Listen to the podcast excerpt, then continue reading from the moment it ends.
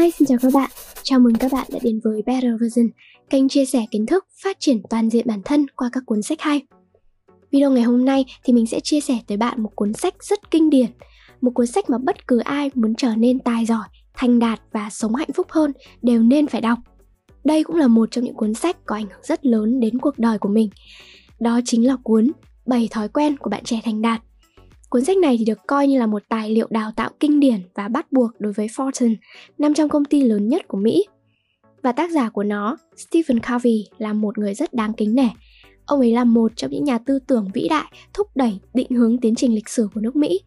Trong cuộc đời của mình thì ông ấy đã gặp ít nhất 30 nhà lãnh đạo trên thế giới và cũng từng làm thầy phụ đạo của bốn tổng thống Hoa Kỳ. Cuốn sách 7 thói quen của bạn trẻ thành đạt này nó đã hoàn toàn thay đổi cái cách mà mình suy nghĩ Trước đó trên các trang mạng, website có rất nhiều người đề xuất đọc cái cuốn này. Nhưng mà mình thì vẫn trần trừ và mãi không đọc. Bởi vì mình nghĩ rằng nó cũng đơn thuần là một cái cuốn sách thành công học bình thường mà thôi.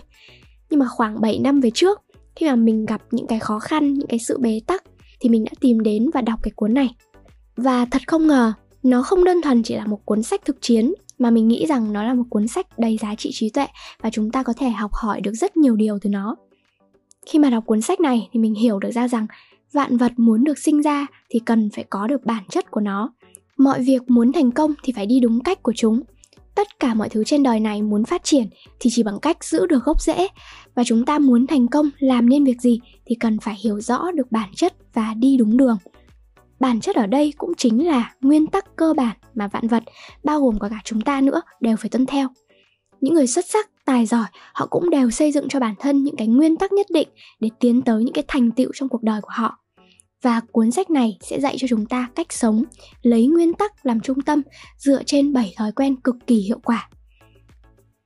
Francis Bacon đã từng nói rằng thói quen là một sức mạnh khổng lồ vững chắc, nó có thể chi phối cuộc đời của một người. Tuy nhiên thì chúng ta biết rằng thói quen không phải là do bẩm sinh mà ra. Và trong quỹ đạo của một đời người ngắn ngủi như vậy, chúng ta cần phải xây dựng cho mình những cái thói quen hiệu quả như thế nào để có thể đi đúng đường. Đây mới là cái vấn đề trọng yếu mà chúng ta cần quan tâm. Cuốn sách này thì thực sự nổi tiếng từ rất lâu rồi nhưng mà trong quá trình giao tiếp thì mình thấy rằng có khá nhiều bạn vẫn chưa đọc. Và cũng sẽ có bạn đọc rất lâu rồi nên đã quên hoặc là chưa nắm được những cái gì tinh túy nhất của nó thì video ngày hôm nay mình quyết định làm cuốn sách này để tái hiện và đúc kết một lần nữa bảy thói quen của cuốn sách này nào, bây giờ chúng ta sẽ cùng bắt đầu nhé. Đầu tiên thì mình sẽ vẽ ra một cái bức tranh toàn cục về 7 thói quen này để bạn có cái nhìn toàn diện hơn. Thực chất 7 thói quen này sẽ được chia làm hai phần. Ba thói quen đầu tiên sẽ bao gồm Thứ nhất là thói quen chủ động, thứ hai, bắt đầu bằng mục tiêu cuối cùng, thứ ba, ưu tiên điều quan trọng. Ba cái thói quen này là ba thói quen tập trung vào bản thân để bạn có được những cái thắng lợi cá nhân. Thực hiện ba cái thói quen này, nó có thể giúp cho chúng ta làm được một việc, đó là chuyển hóa tư duy, thay đổi từ tính cách phụ thuộc thành tính cách độc lập, tự lập hơn. Sau đó thì chúng ta sẽ chuyển đổi tới ba thói quen hướng ra bên ngoài hơn, đó là thói quen thứ tư tư duy cùng thắng, thói quen thứ năm, lắng nghe và thấu hiểu, thói quen thứ sáu, đồng tâm, hiệp lực ba cái thói quen này nó sẽ giúp cho chúng ta có thể hòa nhập cộng đồng và có được những thắng lợi tập thể Đồng thời thì sẽ có một thay đổi hoàn toàn khác, đó là chúng ta có thể chuyển hóa từ một người độc lập thành một người có thể tương hỗ, hỗ trợ với người khác. Sẽ có nhiều bạn thắc mắc rằng chẳng phải là độc lập, tự lập thì sẽ tốt hơn hay sao? Nhưng mà chúng ta cần phải biết rằng nếu mà một người chỉ biết tự lập, độc lập không thôi, chỉ biết giải quyết những cái vấn đề của riêng mình thì người đó rất khó có thể nào vươn xa được. Mình lấy một ví dụ đơn giản. Bạn sẽ thấy có rất nhiều người, khi mà đi học ở trên ghế nhà trường thì họ rất giỏi, kiến thức về chuyên ngành, chuyên môn của họ rất cao. Nhưng mà khi đi vào thực tế làm việc thì họ lại không thể nào tiến xa hơn được. Đó là bởi vì những người này đang thiếu đi cái bước nhảy từ độc lập sang cái bước phụ thuộc, hỗ trợ lẫn nhau. Việc mà chúng ta rèn luyện ba cái thói quen đầu để trở thành một người có tính cách độc lập, nó sẽ đơn giản hơn rất nhiều so với bước nhảy để trở thành một người có thể hợp tác, có thể tương hỗ lẫn nhau và thói quen cuối cùng thói quen thứ bảy đó là chúng ta phải mài sắc cái lưỡi cưa. Điều này có nghĩa là chúng ta phải không ngừng đổi mới đảm bảo bản thân mình phải đi lên phát triển theo cái hình xoắn ốc.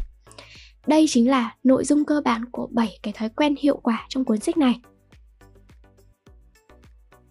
Chuyển hóa tư duy cố định và nhìn nhận sai lầm trong tư duy vốn có.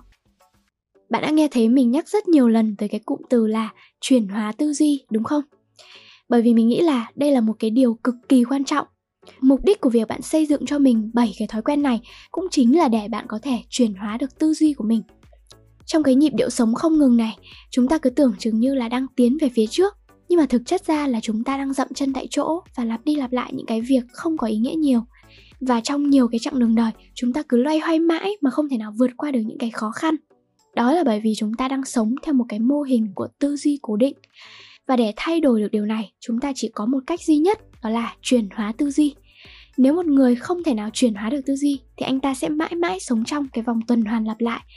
Ai đó nói rằng anh ta đang sống với 10 năm kinh nghiệm, nhưng mà thực chất ra là anh ta chỉ đang sống với một năm kinh nghiệm và lặp lại 10 năm mà thôi.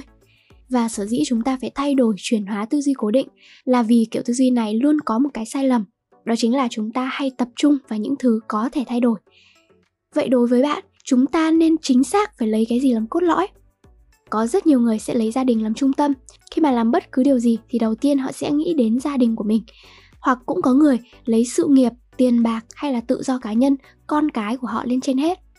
Mỗi người sẽ có những cái ưu tiên khác nhau. Tuy nhiên thì stephen covey có nói rằng, nếu bạn cứ tập trung vào những điều có thể thay đổi này, thì bạn sẽ thấy rằng cuộc sống sẽ dần dần bị lệch hướng một người đặt sự nghiệp lên hàng đầu thì cuối cùng anh ta sẽ có thể đánh mất gia đình của mình. Còn nếu một người chỉ đặt gia đình lên hàng đầu thì có thể sẽ đánh mất đi cái cuộc sống cá nhân tuyệt vời của bản thân. Hay một người luôn theo đuổi cho mình cái sự độc lập cá nhân thì sẽ đánh mất đi cái sức mạnh kết nối của mình với người khác. Vậy thì chúng ta nên lấy điều gì làm cốt lõi? Cái gì mới là trung tâm bất biến giúp cho chúng ta không bị lệch hướng? Ông ấy đã đưa ra một cái ví dụ, đó chính là mối quan hệ giữa ngọn hải đăng và tàu thuyền ngọn hải đăng thì sẽ không bao giờ thay đổi và ngọn hải đăng bất biến này, theo cách nhìn của Stephen Covey, đó chính là nguyên tắc chúng ta cần phải lấy nguyên tắc làm trung tâm để xây dựng cho mình cái mô hình tư duy, nhìn nhận thế giới của chính mình đây cũng là một cái ý nghĩa mà mình cho rằng là rất quan trọng khi mà chúng ta đọc và học hỏi 7 cái thói quen hiệu quả của tác giả. Thực sự hiểu về thói quen Vậy thói quen là gì? Stephen Covey cho rằng thói quen là tổng hòa của ba thứ kiến thức, kỹ năng và ý muốn. Điểm nối của ba điểm trên vòng tròn này được gọi là thói quen. Chính thói quen mới thực sự quyết định cuộc đời của chúng ta. Đối với mỗi người, việc thay đổi cái thói quen nó khó như là việc phóng tên lửa lên trời vậy.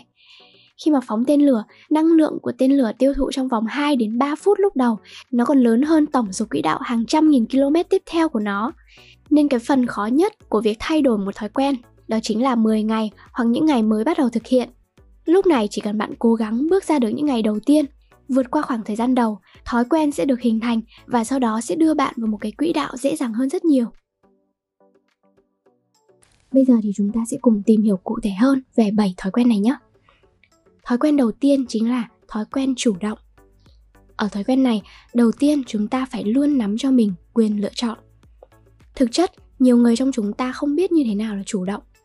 Bạn có thể nói là chủ động là cái việc tôi tích cực tự thân vận động, làm việc trước khi mà bị sai khiến hay là bị ép buộc. Điều này nếu mà ở góc độ tinh thần thì nó đúng, nhưng mà nếu bắt đầu từ việc để thay đổi một tư duy và hình thành một cái thói quen thì bạn phải xuất phát từ một cái khái niệm mới hơn, đó là quyền tự do tối thượng của con người. Trong cuốn sách Đi tìm lẽ sống của victor Frank cũng đã từng nhắc đến sự tự do tối thượng này. Đó chính là bất kể khi nào, ở đâu và trong hoàn cảnh nào, bạn cũng cần luôn có cho mình quyền được lựa chọn. Thông thường chúng ta sẽ thấy ba cái loại quyết định luận. Ba quyết định này sẽ quyết định chúng ta thành người như thế nào. Kiểu đầu tiên đó là do gen di truyền quyết định. À, tính tôi thiên bẩm là nóng nảy, là không cẩn thận rồi, nên là tôi không thể nào thay đổi được. Loại thứ hai là do tâm lý quyết định. Khi còn nhỏ thì tôi đã từng bị ngược đãi nên là bây giờ tính cách của tôi hung bạo, hung dữ là chuyện đương nhiên. Loại thứ ba là do môi trường quyết định. Những người xung quanh của tôi toàn là những người rất dễ nóng giận, nên là tâm trạng tính cách tôi bị ảnh hưởng là chuyện bình thường. Cả ba yếu tố quyết định trên nó đều có chung một đặc điểm đó là đẩy trách nhiệm ra bên ngoài, tức là tôi bị kích thích nên là tôi phản ứng như vậy. Nhưng Stephen Covey tin rằng một người thực sự chủ động sẽ nhìn nhận ra được cái khoảng cách rất là lớn giữa việc bị kích thích và việc bạn phản ứng lại. Khoảng cách đó chính là sự lựa chọn của bạn. Đệ nhất phu nhân Hoa Kỳ, Eleanor Roosevelt có nói một câu vô cùng hay như thế này. Trừ khi bạn đồng ý, bằng không chẳng ai có thể làm tổn thương bạn cả. Nếu bạn không trao quyền làm tổn thương chính mình cho người khác thì chẳng ai có thể làm tổn thương bạn được. Tất cả đều nằm ở trong sự lựa chọn của bạn. Nhưng ở đây mình muốn hỏi mọi người một câu rằng bạn có dễ dàng từ bỏ đi cái quyền lựa chọn của mình không? Mình tin chắc chắn rằng ở đây sẽ có nhiều bạn nói là tôi chắc chắn là không dễ dàng gì bỏ đi cái quyền lựa chọn của mình vậy thì bạn hãy thử xem một ví dụ sau đây. Giả sử bạn bị một con rắn độc cắn vào chân, lúc này bạn sẽ đưa ra một lựa chọn đó là đuổi theo con rắn, đánh giết nó, hay là bạn sẽ bỏ đi để tìm cách cứu cánh cho bản thân mình trước. Mình tin chắc chắn rằng nhiều bạn sẽ nói rằng, chắc chắn là tôi sẽ bỏ đi tìm cách cứu cánh cho bản thân. Nhưng mà bạn thử nghĩ mà xem, nếu mà trong đời thực có những câu chuyện tương tự như câu chuyện này xảy ra, thì liệu bạn có lựa chọn theo cách đó không? Mình giả dụ, khi đi trên đường, bạn đang lái xe rất tử tế. Bỗng nhiên đằng sau có một chiếc xe nào đấy húc vào đít xe bạn. Vậy là bạn lập tức cảm thấy vô cùng tức giận, cơn thịnh nộ bắt đầu nổi lên. Bạn quay lại trợn mắt, quát tháo và thậm chí là sẽ có những người dí đuổi theo cái chiếc xe vừa quẹt mình xong, cãi vã rồi dẫn đến ẩu đả. Hay lấy một ví dụ khác khi mà bạn học cấp 3, bạn hay nói rằng là giáo viên môn học đấy không công bằng, giảng bài thì cứ vòng vo rất là chán, rất là buồn ngủ, vân vân. Bạn có vô số những cái lý do để không muốn học nghiêm túc cái môn học của người giáo viên ấy. Nhưng mà việc đó chính là cái cách khiến cho bạn đưa ra cái quyền lựa chọn vào tay người giáo viên việc bạn quay lại quát cái người va chạm xe với bạn hay là cái việc bạn học không nghiêm túc để quay lại chống đối với giáo viên? Hai cái việc này nhìn ra nó không khác gì so với việc bạn đã bị con rắn cắn, sau đó bạn quay trở lại đánh đuổi con rắn. Và tất nhiên, làm như thế này sẽ chỉ khiến cho bạn tổn thương thêm mà thôi. Vậy nên hãy nhớ rằng cuộc sống là kết quả do bạn lựa chọn. Dù muốn hay không thì cũng đừng dễ dàng từ bỏ đi cái quyền lựa chọn tốt hơn cho chính mình điều thứ hai mà chúng ta cần phải ghi nhớ trong thói quen đầu tiên, đó chính là tập trung vào vòng tròn ảnh hưởng. Trong thói quen chủ động này, có một cái yếu tố quan trọng khác, đó là hiểu rõ về vòng tròn ảnh hưởng và vòng tròn quan tâm của bạn. Vòng tròn ảnh hưởng là gì? Đây là vòng tròn chỉ những cái việc, những cái thứ mà bạn thông qua nỗ lực cố gắng mà có thể thay đổi được. Còn vòng tròn quan tâm là những cái thứ bạn có thể nhận xét, có thể bày tỏ quan điểm, bị ảnh hưởng cảm xúc, nhưng mà bạn sẽ không thể nào thay đổi được nó điều mà mình phát hiện ra rằng những người thành công trong tất cả mọi thời đại đều có chung một điểm, đó là họ chỉ dồn sức lực để làm những cái việc trong phạm vi ảnh hưởng của mình. Nếu mà bạn luôn lo lắng, tức giận, phàn nàn hay là luôn buộc tội, viện cớ, rồi đổ trách nhiệm, thì có nghĩa là bạn đang cật lực mở rộng cái vòng tròn quan tâm của bạn. Vòng tròn quan tâm của bạn càng to, thì vòng tròn ảnh hưởng của bạn sẽ càng ngày thu nhỏ lại bạn để ý sẽ thấy là trong cuộc sống của chúng ta bây giờ có rất nhiều người đang tốn rất nhiều thời gian để quan tâm đến những cái tin hot. Bỏ thời gian để xem tin tức livestream giải trí, xem là hôm nay có gì nóng không, phe phái nào đang tranh luận chuyện gì với nhau. Chúng ta đâu có nhiều thời gian trong cuộc đời đến như vậy. Vậy nên là đừng lãng phí thời gian của bạn và những gì mà bạn không thể nào kiểm soát và không thể nào thay đổi. Thay vào đó thì bạn hãy dành thời gian đọc sách hãy học hỏi những cái kỹ năng mới, những cái kiến thức mới nào đấy giúp cho bạn phát triển về trí tuệ, về thể chất hay là về tâm hồn. Những nỗ lực này nó sẽ giúp cho vòng tròn ảnh hưởng của bạn ngày một phát triển. Điều mà bạn cần nhớ trong thói quen đầu tiên này, đầu tiên đó là luôn nắm cho mình quyền lựa chọn và thứ hai là hãy tập trung làm những việc để phát triển cái vòng tròn ảnh hưởng của bạn. Tiếp theo thì chúng ta sẽ nói đến thói quen thứ hai, bắt đầu bằng mục tiêu cuối cùng. Stephen Covey đã nói với chúng ta rằng tất cả chúng ta phải đối mặt với hai sự sáng tạo khi làm bất cứ một việc gì đó. Một đó là sự sáng tạo diễn ra trong não bộ, hai là sự sáng tạo từ trong cuộc sống thực. Có nghĩa là nếu bạn muốn làm điều gì đó, phần sáng tạo trong bộ não giống như là một người lãnh đạo. Trước tiên bạn cần phải biết mình đang đi đâu, sau đó thì trong cái hành động thực tế sẽ tiến hành điều chỉnh để cái mục đích ban đầu của bạn được tốt hơn nhưng mà nhiều người trong chúng ta thường hay bỏ qua cái bước sáng tạo trong não bộ. Và chúng ta chỉ làm mọi việc một cách không ngừng nghỉ mỗi ngày, giống như là một cỗ máy vậy. Và nếu như não bộ của bạn thiếu đi cái tính sáng tạo, bạn chưa biết được mình thực sự đang muốn gì, thì lần sáng tạo thứ hai của bạn nó sẽ trở nên vô nghĩa. Khi mà chưa có cho mình cái mục tiêu cuối cùng, thì cho dù bạn có bắt đầu, thì cuối cùng bạn sẽ dần dần bị lệch hướng. Chính vì vậy, chúng ta phải đặt cho mình những cái mục tiêu, học cách viết cho mình kịch bản cuộc đời nhưng mà phải viết kịch bản của cuộc đời mình như thế nào. Nhiều người thì đã chia cuộc đời mình thành các giai đoạn. Trước khi mà 18 tuổi, tôi tập trung vào cái việc thi đại học. Từ 18 đến 25 tuổi, tôi tập trung vào việc học hỏi và tôi muốn đạt được thành công với bằng tốt nghiệp loại giỏi. Rồi từ 25 tuổi đến 40 tuổi, tôi muốn tập trung vào công việc và cần phải không ngừng tiến bộ. Giai đoạn 40 đến 50 tuổi thì tôi muốn bắt đầu lập nghiệp và tôi muốn sở hữu công việc kinh doanh cho riêng mình. Rồi sau 50 tuổi, tôi bắt đầu tận hưởng cuộc sống. Bạn thấy đấy, có rất nhiều người trong chúng ta sẽ nghĩ rằng đây là một cái kế hoạch cuộc đời tuyệt vời. Tuy nhiên, bạn thử nghĩ mà xem, khi mà bạn chỉ tập trung làm việc, tập trung hết mình cho sự nghiệp, con cái của bạn đến nói với bạn rằng, bố ơi, bố chơi với con một lúc được không? Nhưng mà bạn lại nói, bố đang tập trung làm dở cái công việc này để ngày mai bố sẽ chơi với con. Nhưng mà hết lần này đến lần khác, bạn đã bỏ lỡ đi cái giây phút trưởng thành cùng con. Vậy bạn có đang bỏ bê con của mình vì điều này không? Khi mà bạn tập trung kinh doanh, vợ của bạn thì đang rất muốn tâm sự với bạn về một điều gì đó mà gần đây cô ấy bức xúc. Nhưng mà bạn lại nói rằng là anh đang rất bận, anh không có thời gian, hãy để nói cái việc này sau. Liệu lúc ấy tình cảm vợ chồng của bạn có được như ngày xưa không?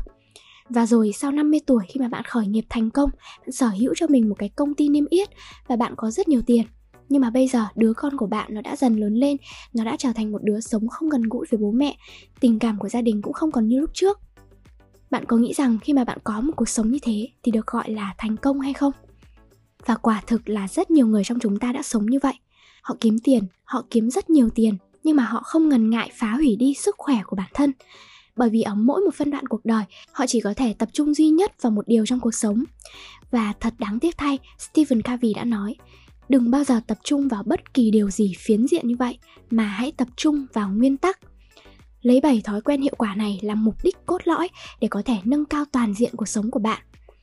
Vậy nếu như một người lấy nguyên tắc làm trung tâm thì sẽ như thế nào? Một người lấy nguyên tắc làm trung tâm thì họ sẽ luôn tự tin về sự lựa chọn của họ.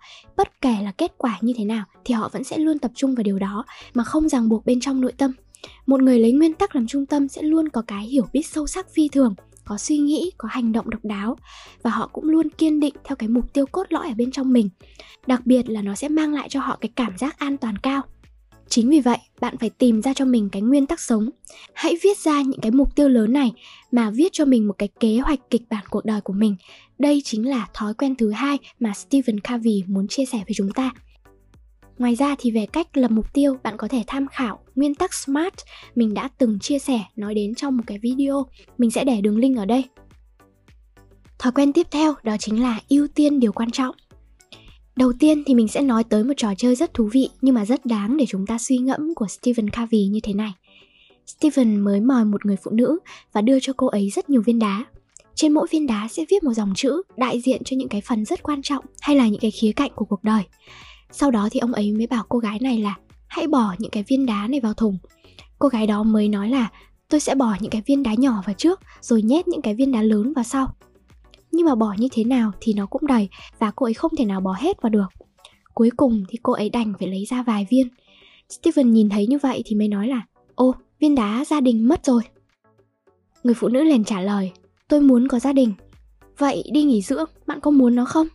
Tôi cũng muốn đi nghỉ dưỡng bạn sẽ thấy rằng cho dù là kỳ nghỉ dưỡng, là sức khỏe, là gia đình, là mối quan hệ cha mẹ và con cái, bạn đều muốn bỏ hết chúng vào trong. Nhưng mà vấn đề là chúng ta không thể nào nhét toàn bộ vào được. Vậy thì chúng ta phải làm sao? Sau đó thì Stephen Covey cho tất cả những cái viên lớn vào trước. Sau khi mà cho vào thì ông ấy đã đổ những viên đá nhỏ cùng với cát, đặt bằng phẳng thì vừa vặn có thể đủ hết những cái viên đá vào bên trong bởi vì thiết kế của thí nghiệm này rất tinh tế, số lượng viên đá là như nhau, nhưng mà muốn nhét hết vào thì phải phụ thuộc vào việc bạn cho viên to hay là viên nhỏ vào trước. Bạn sẽ thấy rằng là có rất nhiều người trong cuộc sống của chúng ta đang bị rất nhiều cái viên đá nhỏ chiếm giữ. Hàng ngày chúng ta dành rất nhiều thời gian để lướt điện thoại, để xem phim, để xem tin tức nóng. Đặc biệt là những cái thông tin cung cấp trên internet cho bạn bây giờ, nó có quá nhiều thứ vô dụng chúng ta đang bị người khác dắt mũi, họ dùng những cái phương pháp gây áp lực cho bạn. Giống như kiểu là bạn không xem tin tức, bạn sẽ bị tụt hậu về thế giới này và bạn cũng không thể nào nói chuyện được với người khác. Thậm chí là một số người dùng cái việc đọc sách chỉ là để giúp cho họ có thể giải tỏa cái lo lắng ở một thời điểm nào đó thôi. Thời buổi bây giờ, phần lớn thời gian của chúng ta đang bị phân mảnh, đang bị vụn vỡ. Chúng ta không có cách nào để sắp xếp ra một cái khoảng thời gian lớn để làm cho mình những cái việc thực sự có ý nghĩa quan trọng với bản thân do đó điều đầu tiên chúng ta cần phải làm đó là dành đủ thời gian cho những cái việc quan trọng để đảm bảo rằng chúng ta luôn luôn được phát triển Stephen đã chia các công việc ra thành bốn loại. Đó là việc quan trọng và khẩn cấp, việc quan trọng và không khẩn cấp, việc không khẩn cấp và quan trọng, việc không khẩn cấp và không quan trọng. Đối với bốn loại này thì việc bạn phải ưu tiên không phải là những việc quan trọng và khẩn cấp mà là những việc quan trọng và không khẩn cấp hãy nhớ rằng, dành thời gian cho những việc quan trọng và không khẩn cấp, tức là những việc mà bạn cần phải đầu tư về thời gian, về sự bền bỉ, thì bạn mới có thể phát triển một cách toàn diện nhất. Thói quen thứ tư tư duy cùng thắng. Sau khi mà chúng ta có được ba cái thói quen trên, bạn sẽ tiếp tục thực hiện cái bước nhảy để trở thành một người có thể tương hỗ hỗ trợ với người khác. Đây thực sự là một cái bước nhảy rất khó trong xã hội ngày nay thì bạn thấy rằng chúng ta không thể nào sống cô độc mà không phụ thuộc và liên kết với bất cứ ai. Giữa con người với nhau, chúng ta luôn cần phải có một cái tài khoản tình cảm. Nếu mà bạn không gửi khoản, đầu tư vào cái tài khoản tình cảm này mà luôn muốn rút tiền ra, bạn sẽ sớm phát hiện ra rằng sẽ có một ngày nào đó mình sẽ không thể nào rút được nữa. Cũng giống như là tài khoản tình cảm giữa chúng ta và con cái, lúc đầu thì nó rất dư giả trước khi mà con bạn 3 tuổi, tài khoản đó nó có thể là rất sung túc nhưng mà sau khi mà 3 tuổi trở lên, khi mà con bắt đầu dần dần lớn lên, cha hoặc mẹ đã không ngừng cằn nhằn đứa trẻ này, đã không ngừng chỉ trích nó, mắng mỏ nó. Đôi lúc là vì, đôi lúc còn cảm thấy rất khó chịu vì cái tính hư, không nghe lời, nghịch ngợm của đứa trẻ. Bạn có để ý thấy không? Lúc này bạn đang tiếp tục rút tiền.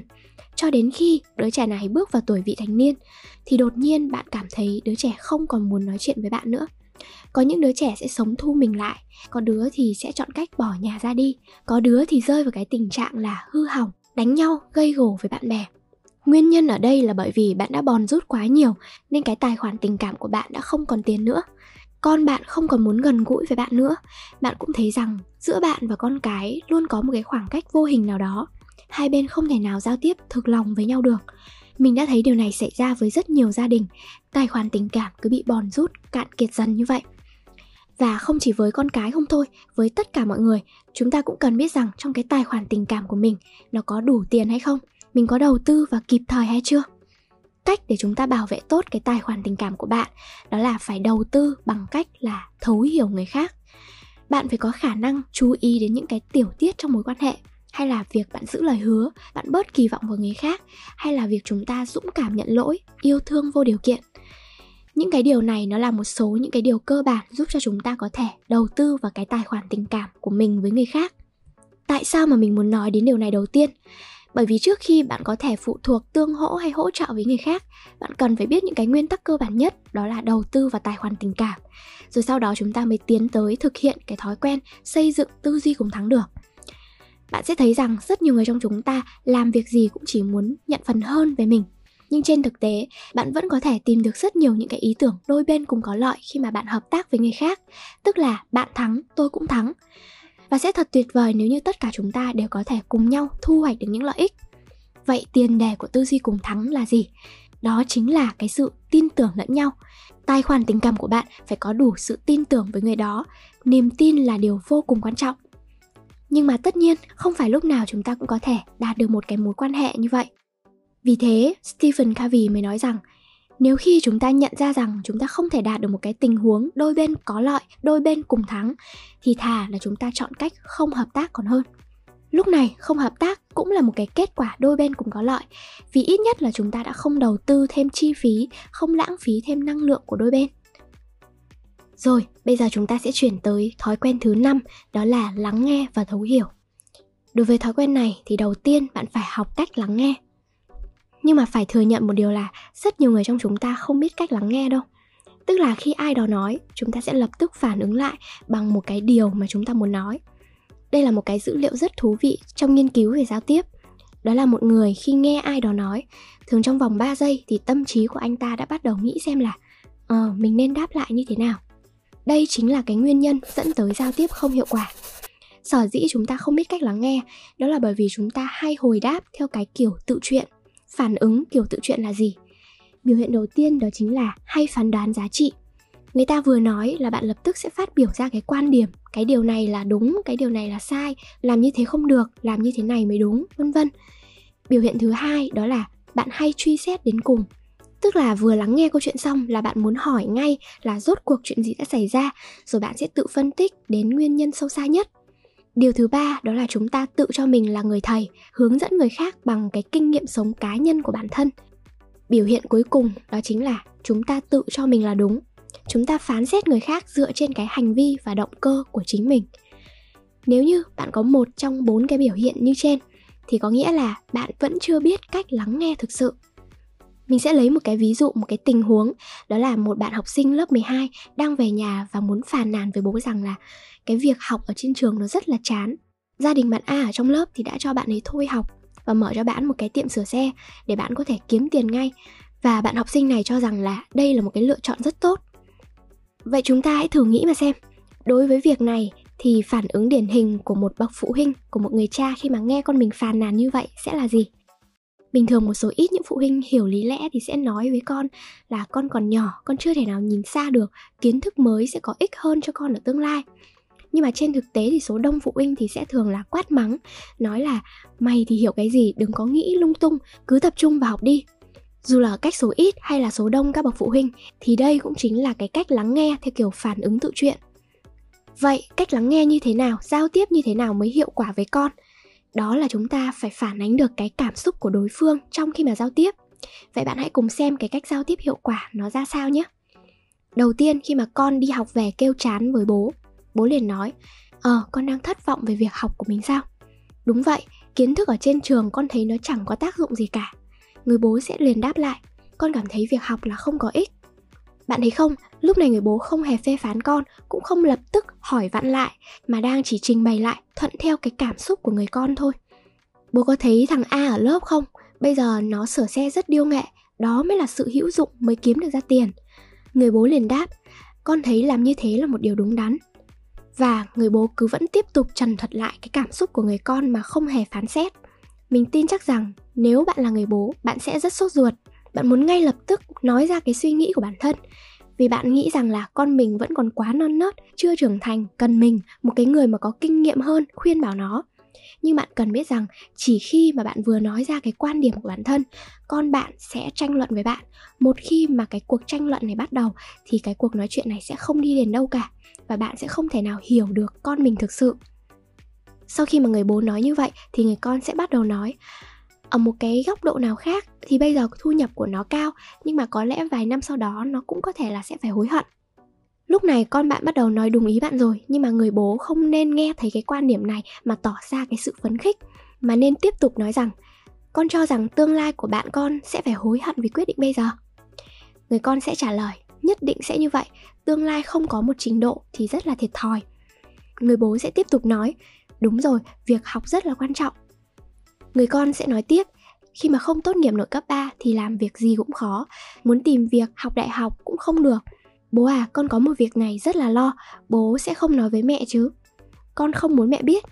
Không phải, việc này sớm muộn thì mẹ cũng biết thôi, chỉ là hôm nay con làm bài kiểm tra cô giáo đánh giá trình độ ở mức rất kém.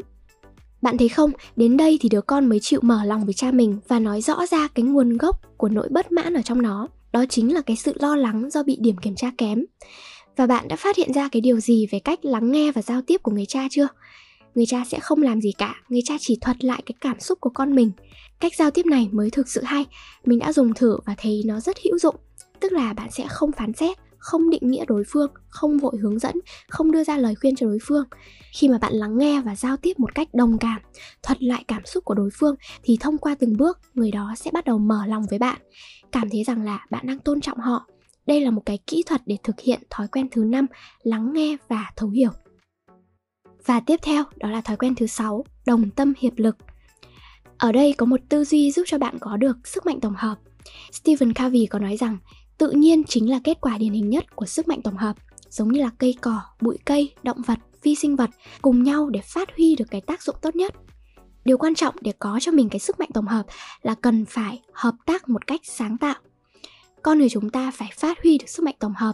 Ngoài cái việc tư duy cùng thắng, thì bạn cần phải có tính sáng tạo.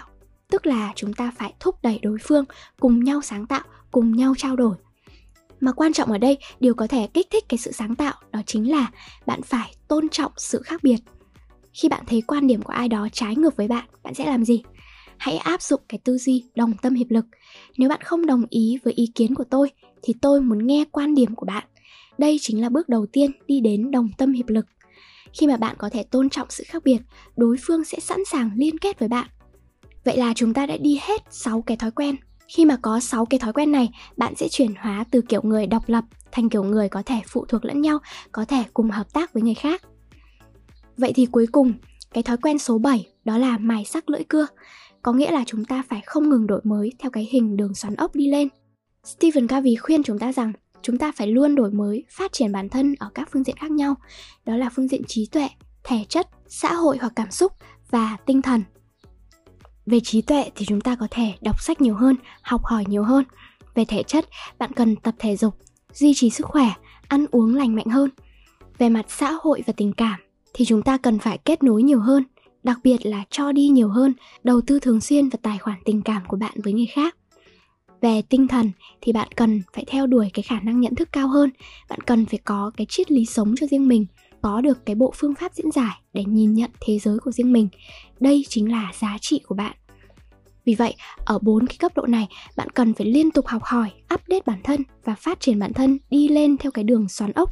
Hãy nhìn cái quá trình đi lên theo đường xoắn ốc này, nó được chia làm 3 bước, đó là học tập, rèn luyện và kiên trì. Khi mà bạn học được một điều gì mới, hãy tìm cách thực hành nó. Sau một thời gian luyện tập, hãy kiên trì và biến nó thành thói quen. Khi mà bạn đã học được một điều mới, bạn vẫn tiếp tục luyện tập kiên trì bạn sẽ trở nên ngày càng mạnh mẽ hơn và cứ thế bạn sẽ tiếp tục vươn lên cao hơn nữa. Rồi, trên đây là 7 thói quen để giúp bạn có thể sống hạnh phúc hơn, hiệu quả hơn trên toàn phương diện. Cuốn sách này đã sống trong lòng bạn đọc 33 năm. Mình đã đọc cuốn sách này cách đây 7 năm và 7 năm sau đó khi mà mình đọc lại thì mình vẫn cảm nhận được cái sức mạnh, cái sự ấm áp của nó hướng con người chúng ta đến với một cái cuộc sống tốt hơn và thành công theo đúng nghĩa của nó mình hy vọng rằng là mọi người có thể trở thành một người độc lập luôn có cho mình những cái lựa chọn của bản thân chịu trách nhiệm với chính mình mình sẽ tặng thêm cho các bạn một mẹo để có thể nhớ được 7 cái thói quen thành đạt này một cách dễ dàng hơn. Bạn hãy nhớ bằng 4 hình ảnh sau đây. Hình ảnh đầu tiên thì bạn cần nhớ rằng quan trọng ở thứ tự, chúng ta phải phát triển từ trong ra ngoài, phải phát triển từ người độc lập thành một người có thể tương hỗ lẫn nhau. Bạn phải yêu mình trước, người khác mới có thể yêu bạn. Bạn phải trở thành một người đem lại giá trị với mọi người trước, thì người khác mới có thể đem lại giá trị cho bạn. Và hãy không ngừng phát triển bản thân trên nhiều phương diện theo hình xoắn ốc đi lên, học tập, rèn luyện và kiên trì bền bỉ. Hãy nhớ rằng chuyển hóa tư duy chính là gốc rễ của một cái cây cái cây muốn đâm chồi nảy lọc ra hoa thì rễ cây phải ăn sâu vào trong bạn. Chúng ta cần phải lấy nguyên tắc làm trung tâm để sống, không đặt bất cứ một cái mục đích nào thành một cái mục đích sống duy nhất. Nếu không thì bạn sẽ đi lệch hướng và sẽ mất cân bằng trên nhiều khía cạnh của cuộc sống. Rồi, trên đây là tất cả những điều mà mình muốn chia sẻ trong cuốn sách này. Hy vọng video ngày hôm nay có thể giúp bạn tìm hiểu những điều tốt đẹp và cũng hy vọng rằng cuốn sách này có thể truyền cảm hứng đến bạn. Cảm ơn bạn đã đón xem video ngày hôm nay. Nếu bạn thấy video này có ích, hãy chia sẻ tới bạn bè xung quanh. ủng hộ Better Version bằng nút like và subscribe, bật nút chuông thông báo để nhận những video mới nhất của kênh. Và đừng quên để lại bình luận, cảm xúc của bạn ở phần bên dưới. Một lần nữa, cảm ơn và hẹn gặp lại các bạn ở những video tiếp theo.